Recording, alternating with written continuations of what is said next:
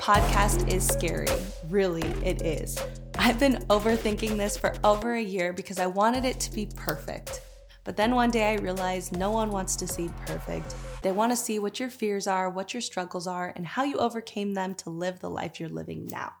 So, I'm dedicating this podcast to overcoming my fear of needing to be perfect. If I don't live my life by expressing my fears and struggles, how can I ever expect anyone to use this podcast as a tool to overcome their limiting beliefs? So, I'm here saying, Fear, I see you, and I'm okay with you.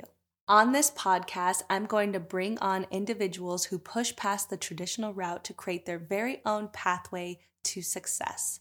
So please get comfortable and open up your mind, and let's dive deep into the minds of individuals who are living on purpose.